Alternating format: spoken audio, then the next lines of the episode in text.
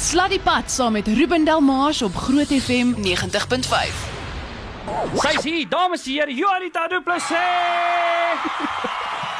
Ja, Ag, nee baie dankie vir daai groot applous hoor. ja, nee. Ek gewoonlik my crowd hierso. Hè? Vir die 9 minute na 4. Juanita Du Plessis. Oh my goodness, hy het hier. Laat ek net begin hierso. Laat ek net eers gou hierdie want hierdie nommers, mense, dis indrukwekkend. 20 jaar in die bedryf, 1998 tot 2018. Luister gou hierso. CD of albumverkope 2 miljoen 28244 en vir waarskynlik is hierdie syfer vandag seker amper meer as dit. Want ek meen die nuwe album gaan ook nog in die, die lig sien. DVD verkope is omtrent 400 amper 440 000 eenhede verkoop.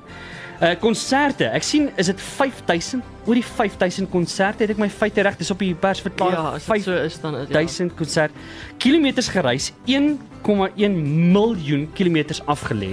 Uh dis hoeveel kilometers Jonita al afgelê het op die pad. Uh totale gehoor oor die 3 miljoen mense.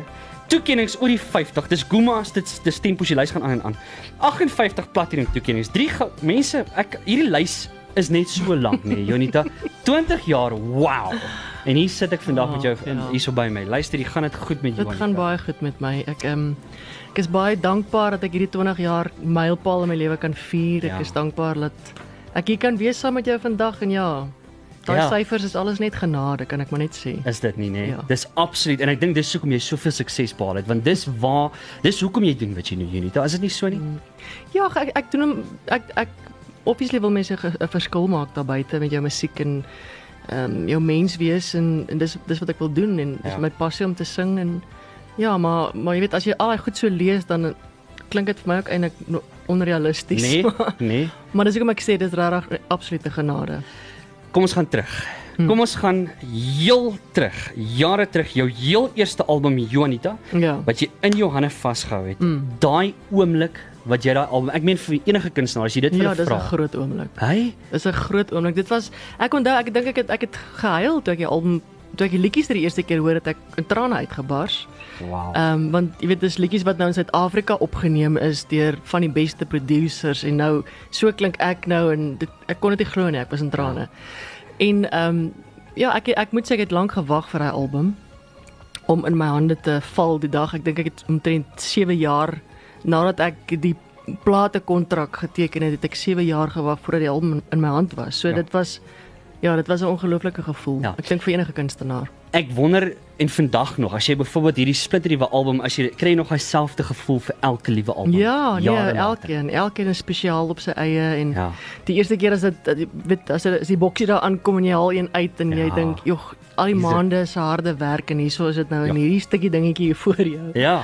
So ja, is altyd spesiaal. Ek het ek het 'n voeltjie hoor vlei jare terug. Kom ons gaan 'n bietjie terug na is dit Joepie, Mm, het, het ek dit reg? ja, Vertel ja. ons 'n bietjie van dit. Johanita Pieter en Doopie, dit was ons um, orkes gewees in Namibië. Wow. Ek en Doopie en my broer Pieter.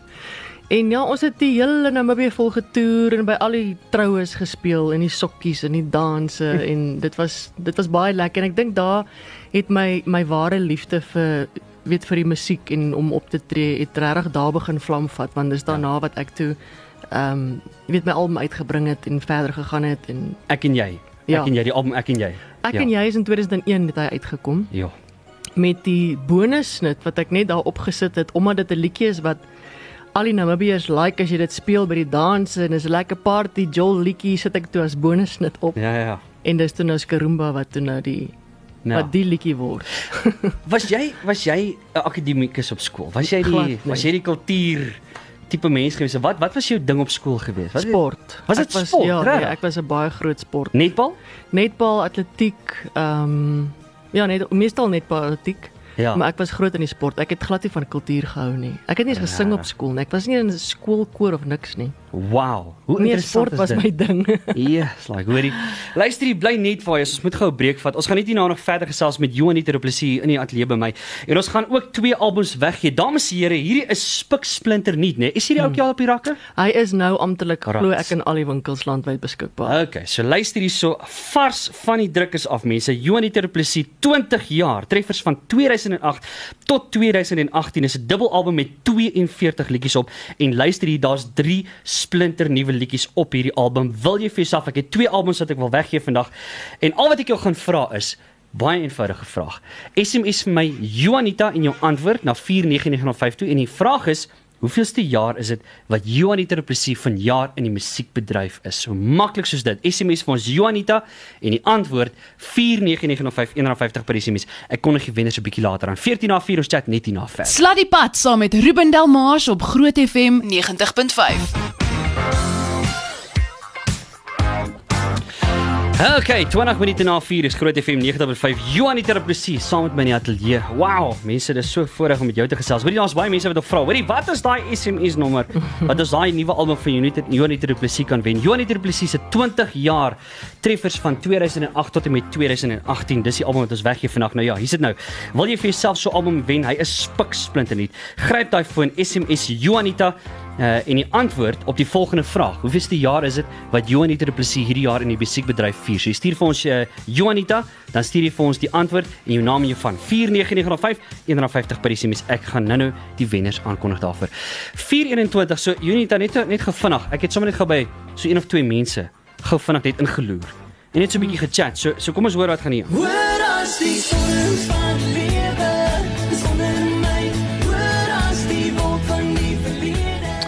Hey Jonita, dis Kurt hierso. Oh. Ek wil net sê uh 20 jaar.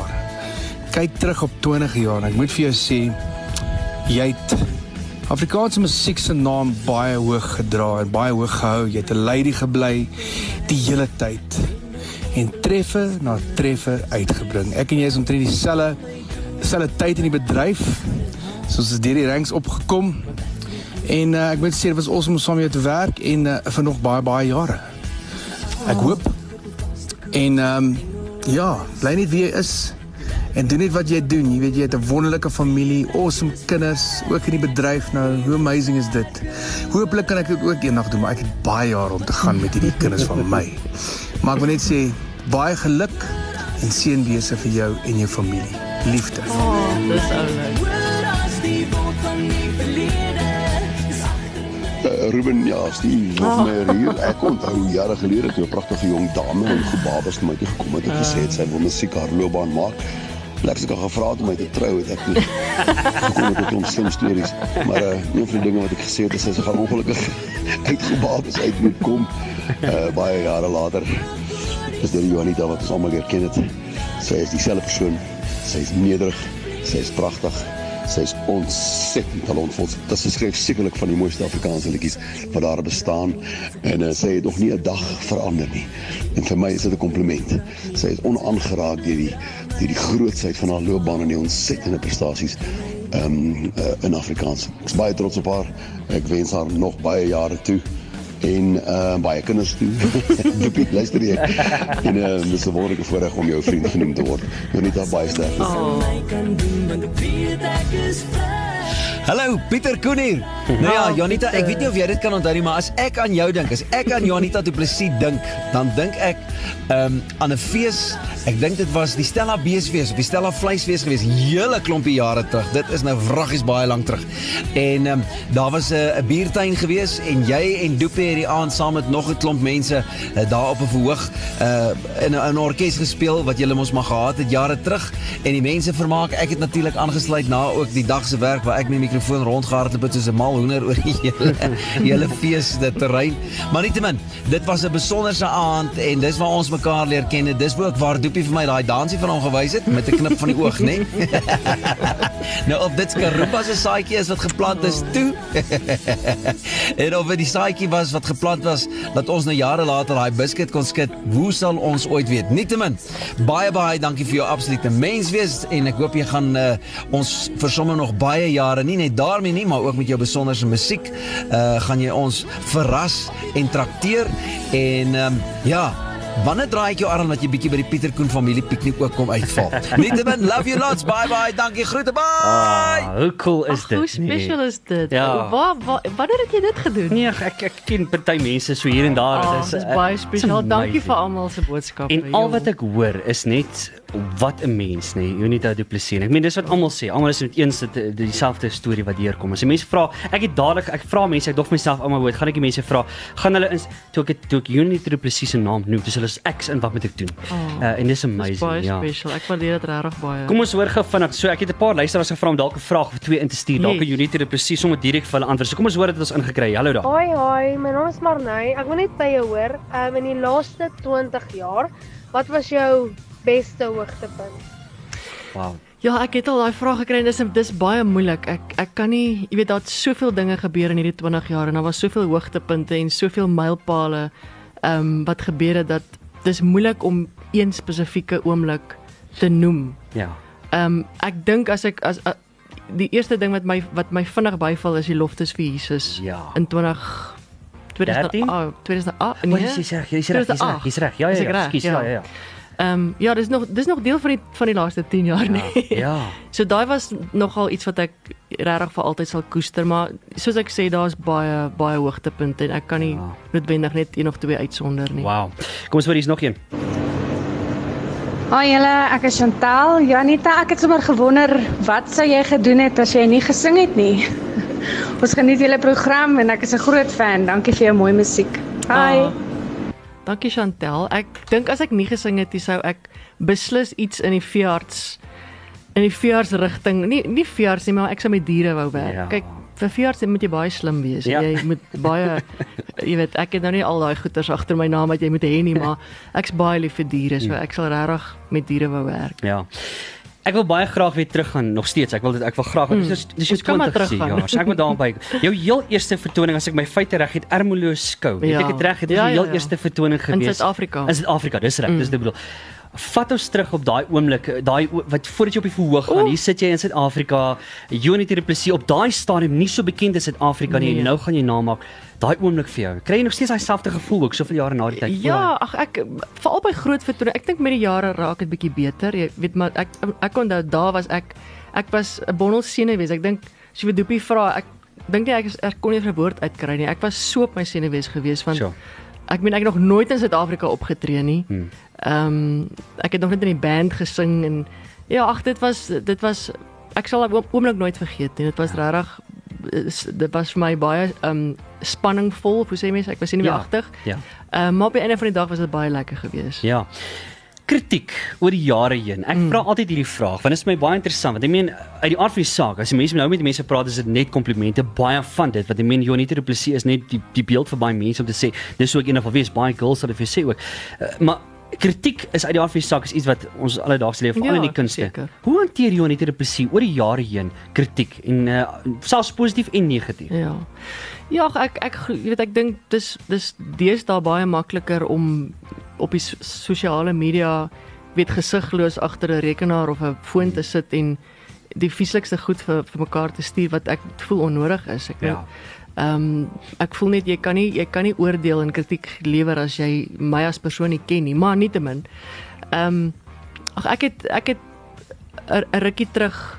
Ek probeer maar altyd, jy weet, kalm bly en en dit ehm um, verwerk op my manier, maar ek het 'n rukkie terug het Dok Isak vir my gesê ehm um, toe Jesus op aarde was, het hy altyd reaksie uitgelok, maar hy het nooit reageer nie. Wow. En dit Wow. was iets wat nogal by my vasgesteek het. So Ja.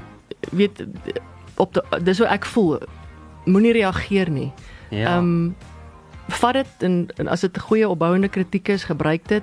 ja. As dit as iemand jou menswees aanval, skuif dit een kant toe. Dis moeilik want dit maak seer. Absoluut. Maar ja, ek ek ek, ek glo daarin, moenie reageer nie. Is dit nie net ironies dat ons as mens baie keer jy sal 5000 of 10000 komplimente kry en dis Daai gewoonlik een. daai een Ja. stukkie negatiewe kommentaar wat altyd by jou Ja. bly nie. Hoekom is dit nie? Maar ag, ek dink dis deel van menswees, dis Ja. wie ons is. Ja. Elkeen het 'n hart en emosies. Absoluut. Hoorie ons gaan net hierna nog verder gesels. Man, ek kan nie wag nie en ons wil nog daai albums weggee. 20 jaar van Yuri Triplisie as jy ingeskryf het daarvoor. Ons gaan nou net die wenners aankondig so bly geskakel daarvoor. Sluddy Pad saam met Ruben Delmars op Groot FM 90.5. Ja, Jeremy Loops met Power. Afrikaans is dit poeier. Nee, dis so. Alright, luister die 434 dames en here en uh, Johanita Du Plessis nog in die ateljee by my, saam in die glo nie, hè? Hi nee. Ruben en Juanita, dis Marlies de Vol wat praat. Ek het nie 'n vraag nie, ek wil net vir Juanita sê jy is awesome. Um doen asseblief, hou altyd asseblief aan om die dinge te doen wat jy doen en baie geluk met jou 20 jaar. Um jy maak 'n mens regtig trots om Afrikaans te wees.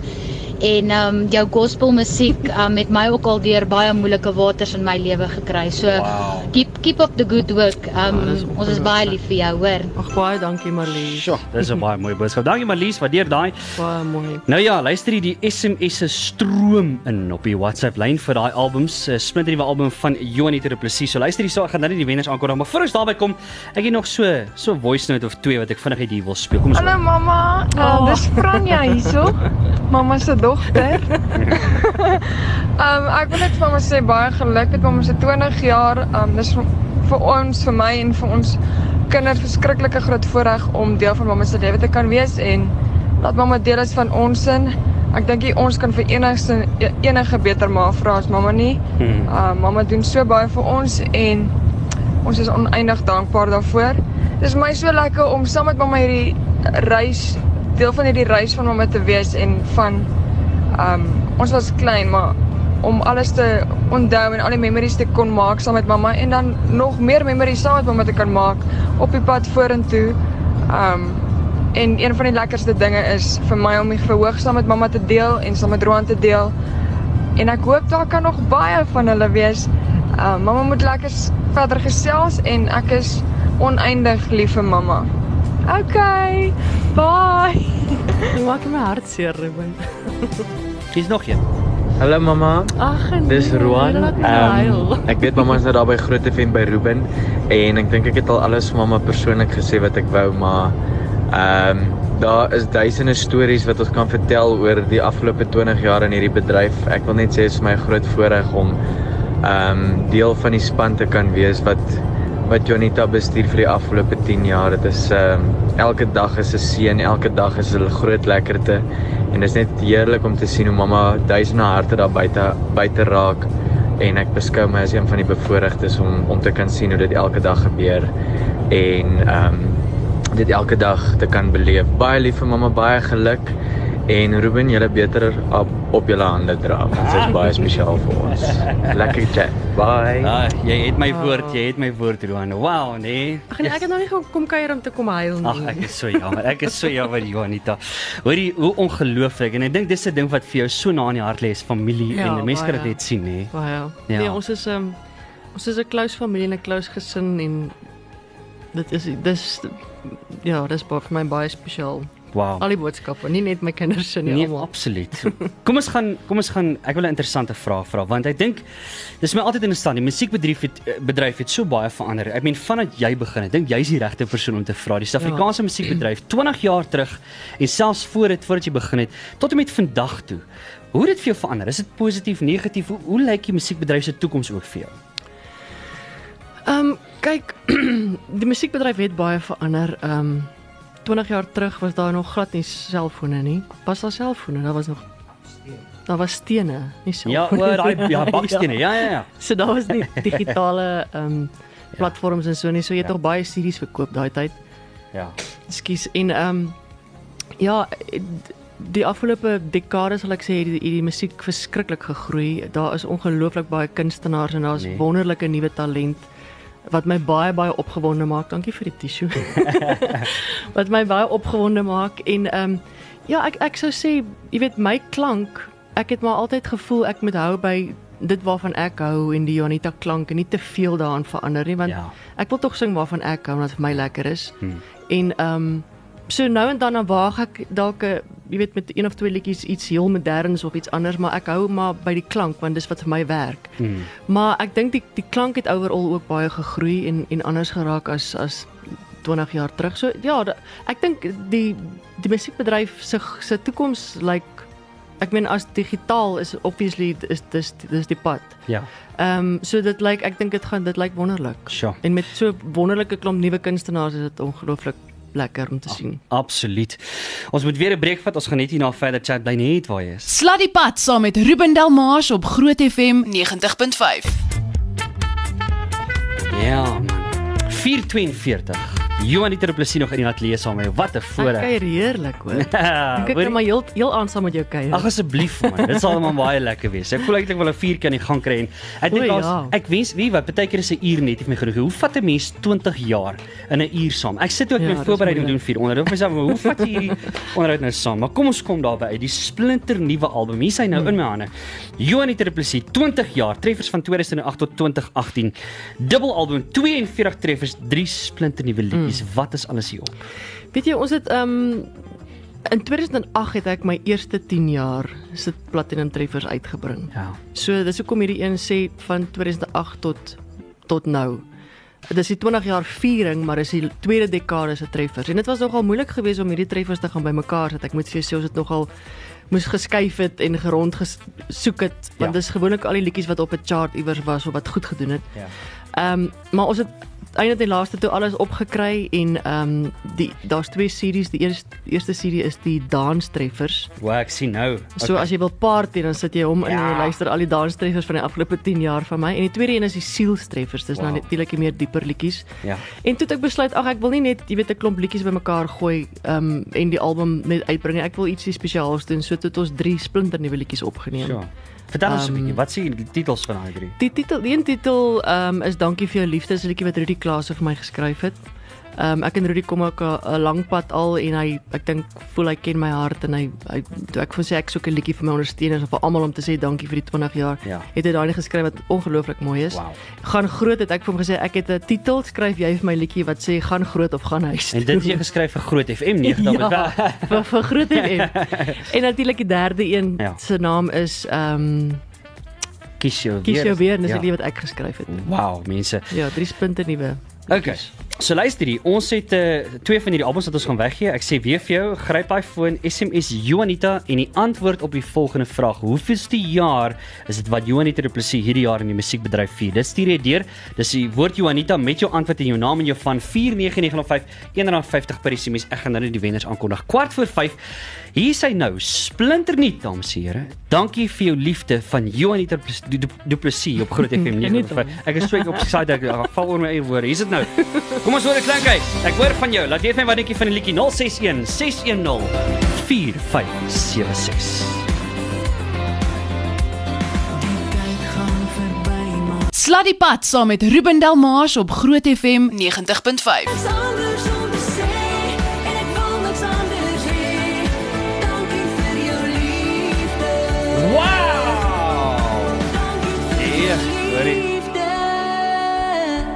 Wat 'n liedjie. Dankie vir jou liefde Juanita Du Plessis. Oh my greatness. Weet jy, kan ek net vir jou sê Juanita, my WhatsApp lyn het sopas uitgebom hierso.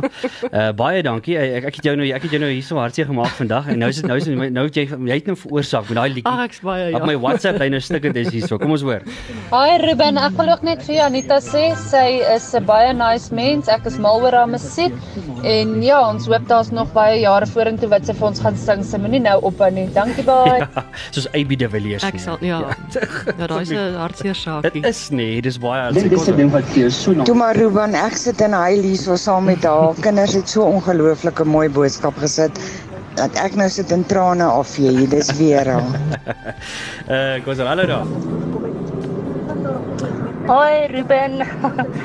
Ek is ook nou skoon hartseer. Ag, sorry. Ag, ek wil maar net sê dankie vir Anita vir vir alles wat sy vir ons mense doen deur haar musiek.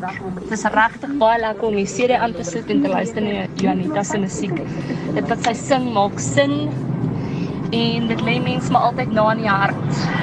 Ag en dit is so lekker om te sien hoe lief hulle vir mekaar is, hulle familie. Ag, dankie vir alles. Wow. Vir mense so oulik. Nee, dis Ek baie waardeer die cool. boodskap is vreeslik baie hoor. Ek kry nooit so baie boodskappe nie. Asseblief kom kyk. Weet nie my co-host word hier nie asseblief tog. 10 minute voor 5. Uh dis so lekker om met jou te kuier. Voordat ek jou groet, uh, en ek wil nie want ek wil nie met regtig nog saam kuier, maar ek moet ongelukkig nou aangaan. Maar voor ons daarby kom, wat voel Juanita Du Plessis? Ek meen, deur die jare heen, sukses het jou agtervolg. Sukses was net saam met jou gewees. Juanita Du Plessis en sukses is sinoniem met mekaar. Wat wil jy nog bereik? Wat is nog van jou drome wat jy nog wil bereik? Of voel jy, weet jy wat, yes, ek het soveel al reeds bereik. Dis I've pretty much made it as ek dit nou so kan stel. Ek weet dis klink al. Ek ek sal nie sê I pretty much made it Ja. nie. Um ek, ek moet sê jy weet dit is regtig net deur deur genade en en ongelooflike loyale ondersteuners wat wat my die voorreg gun om na 20 jaar nog hier te kan sit en en dit te kan doen. Um, maar ek ek dink ek is op 'n punt in my lewe waar ek voel, jy weet, ek het ek het al so baie bereik en daar daar's soveel jong talent wat wat eintlik maar met oorvat half begin oorvat en ehm um, maar ek sal nie ophou nie. Ek sal nie op ek is lief vir sing, ek is lief vir optree. Ehm um, ek is lief om met die mense te sien en so ek ek sal nie sommer ophou nie. Ek sal dalk bietjie rustiger raak. Ja. Ek sal dalk bietjie minder toer en bietjie meer eksklusiewe vertonings probeer doen. Ja. Maar ehm um, ja, ek ek sal nie ophou nie. Ek meen ek het nou al gehoor via my baie onbetroubare bronne dat die 90% as ek dit reg het, mense kan seker nou nie 'n persentasie daaraan koppel nie, maar meer is waarskynlik meer as 90% van jou grootste treffers wat die grootste sukses behaal het, is liedjies wat jy self geskryf het en Mm. ook die soos hulle sê die verwerkings gedoen het. Ja. Wat is die resep Jonita vir 'n treffersin? Wat is dit? Nee, daai moet jy nie vir my vra nie. Ek weet nie. Ek ek skryf wat wat ek van hou en wat uit my hart uitkom en ehm um, weet wat in my lewe gebeur wat my inspireer. Wat daarna daarmee gebeur, dit hang regtig van die publiek af en van die ondersteuners af. So ek Ja. ek kan nie vir sê wat is die die wenresep nie. Ek is net ongelooflik dankbaar dat dat ek soveel treffers al kon gehad het. Ja. Kunstenaars wat vandag in die musiekbedryf dit wil maak. Wat se advies het Johan ter Plessis vir hulle? Wat dit nou vandag wil begin en dit maak in hierdie bedryf. Ehm um, advies jong, uh, dis moeilik. Ek sal ek sal vir hulle sê dis moeilik. As jy nou in die bedryf wil inkom, is dit regtig dis dis taaf. Ehm um, maar ek meen as jy die talent het en jy jy jy die liedjies en oors, veral oorspronklike materiaal, as jy eie liedjies kan skryf en jy weet nuwe oorspronklike goed kan doen, dan dan sit 'n dan sit 'n bate, dis 'n regtig groot voordeel. Maar dis moeilik. Ehm um, moenie moenie enige ou langs jou pad vertrou nie. Ja. Daat het ek op 'n harde manier geleer. Ehm um, en sure. gaan net. Ek meen as dit jou passie is en as die Here dit in jou hart gesit het, dan sal die deure vir jou oopgaan op die regte tyd. Wow. Na 20 jare, wat wil Johan Du Plessis vir almal sê? Net dankie, dankie, dankie vir jou liefde. Dankie vir julle liefde. Dankie dat ek nog vir 20 na 20 jaar nog steeds hier kan sit en kan doen waarvoor ek lief is. En dankie dat julle nog steeds luister, nog steeds aanmoedig, nog steeds inspireer. Ja. Nog steeds hande klap. Sjoe. Dankie vir jou. Dankie vir Groot Jonita. Sjoe. Luister hier, uh Jonita, ek gaan net voor ek jou groet. Uh iemand sê nou hierso vir my, ek moet net nog een ietsiekie speel hierso. En dan dink ek moet ons groet met jou heel eerste Skaroom. Ek dink nee. ek dink ons moet. Hè? Wat dink jy? Ek dink ons moet Skaroom nou? speel. Dis 20 jaar. Ek dink ons moet verseker. Dit wil ek wil nostalgie. skermba raak al hoe korter op my vertonings. Ek sien nou al net so 'n stukkie. ons moet dit maar voor ons daarby kom, kom ons hoor.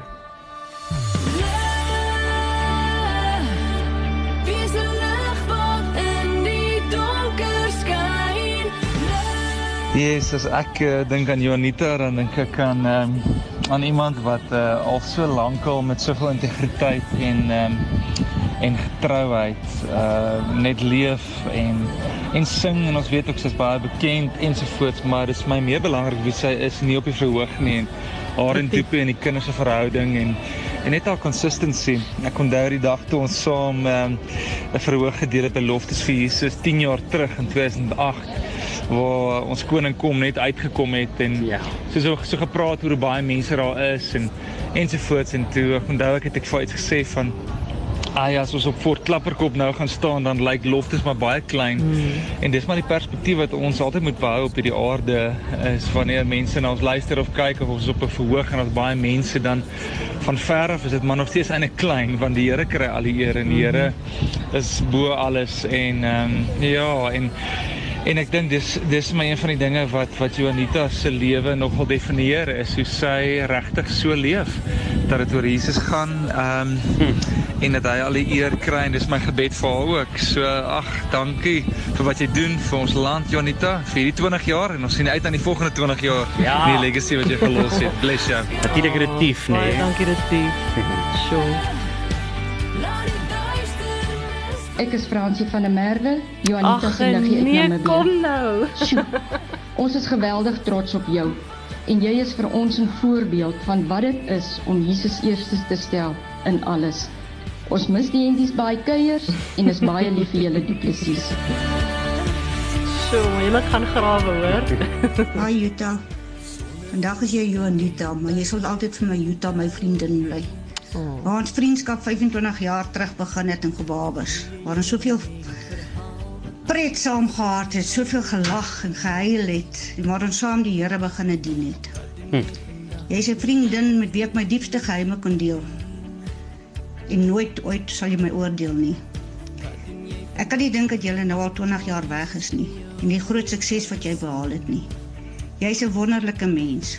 En dankie vir die ongelooflike vriendskap wat ons nog steeds het.